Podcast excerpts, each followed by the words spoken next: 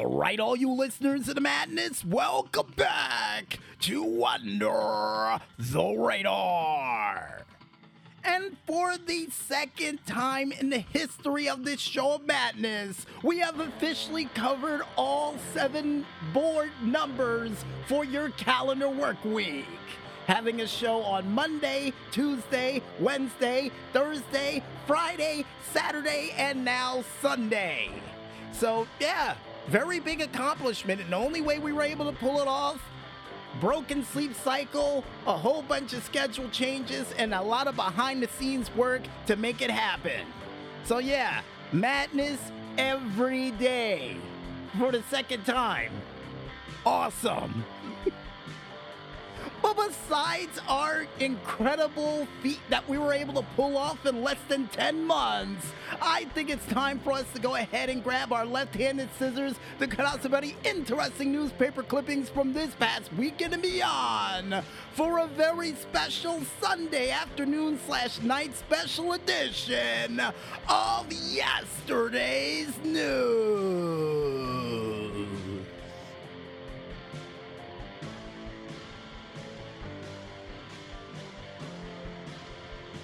And in our first yesterday's news story, and in news from the world of Doug. For you fans out there who always wanted to see a sequel to the world of Doug when they were older, well, I have some good news for you.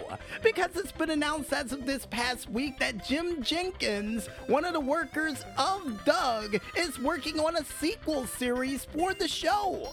And the show will focus on Doug and Patty Mayonnaise finally getting together and as adults with two children. Nice! Now, one thing I hope for in the near future for this show is that it shows Roger joining some form of, you know, biker club or the high possibility of Judy becoming a famous artist finally in the world of the universe of Doug. Would be nice to see, really would. And if you guys want to go ahead and check out the cool pictures that would be featured for an adult version of Doug, then you can head on over to the website only known as consequence.net to check it out for yourselves. And the fact that it shows I still can't believe it shows an older version of Judy wearing a cool looking jacket that I got a feeling Eminem would wear. And that's a wrestling group for those who don't get it.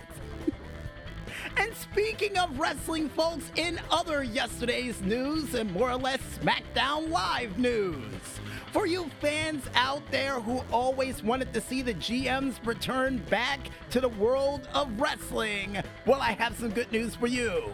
Because as of this past week's season premiere of SmackDown, it's been announced that officially Adam Pearce is the general manager of Monday Night Raw even though he's been general manager of both shows for the better part of what now, three, two years? I could be wrong with that, but either way you look at it, it's been a while. But get this, folks the man who's been announced as the GM of SmackDown, no, not Teddy Long, Carla the Maestro, none other than former NWA World Heavyweight Champion Nick Aldis. And the fact that they were able to get him as the GM of SmackDown, pretty cool, but at the same time, for his first decision, giving Charlotte Flair a one on one title match with Iyo Sky, I don't know. I don't know. But I got a feeling he has a whole bunch of great ideas coming down the tubes in the near future that'll probably lead him into a war into the point of the Survivor Series. Seeing the fact that that's right around the corner, folks, for those who aren't paying attention. And if you guys want to go ahead and check out the bombshell announcement of him becoming the GM of SmackDown and even Kevin Owens getting traded to SmackDown as well, then you can head on over to the YouTube page of one man only known as WWE to check it out for yourselves.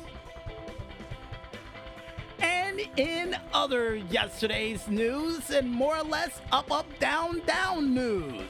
For you fans out there who always wanted to see who was going to win the war of the GMs after well over 27 weeks of back and forth bickering between the two GMs, well, I have some good news for you.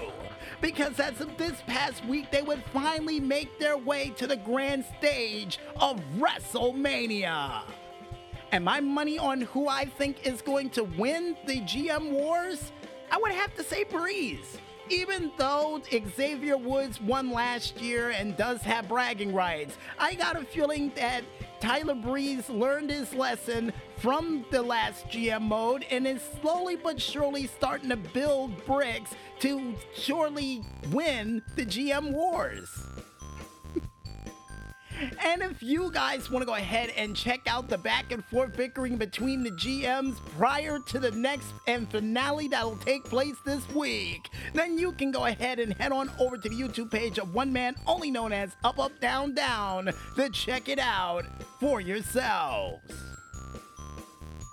And in other yesterday's news and more or less new Legacy Inc. news. For you fans out there who didn't get a chance to catch Fastlane and always wanted to watch a simulation for it in highlight form, then I have some good news for you. Because it's been announced as of this past week that the big boys of New Legacy Inc. would have said highlights from the Fastlane pay per view that they were able to host themselves with the usual NL glitches and silliness to take place, and probably one of their most accurate pay per view results to date. And the only spoiler we're gonna give you folks is one thing you would see during one of the matches is someone doing a moonsault outside of the ring back inside of it. A standing moonsault, by the way. I just wanted to clarify it too. And if you guys want to go ahead and check out the cool moonsaults and glitches and funny actions from the world of New Legacy, including going back to WWE 12, which was one of the first games I would be able to watch them play for New Legacy Inc., then you can go ahead and check it out on their YouTube page, only known as New Legacy Inc., to check it out for yourselves. And with that said, folks, wraps it up for another edition of yesterday's news. And I guess with that said, I think it's time for us to head back into the music once again. And when we return, we'll be back with more madness than you can shake a stick at as Under the Radar rolls on right after this. So don't touch that dial away from the madness just yet, folks, and stay tuned.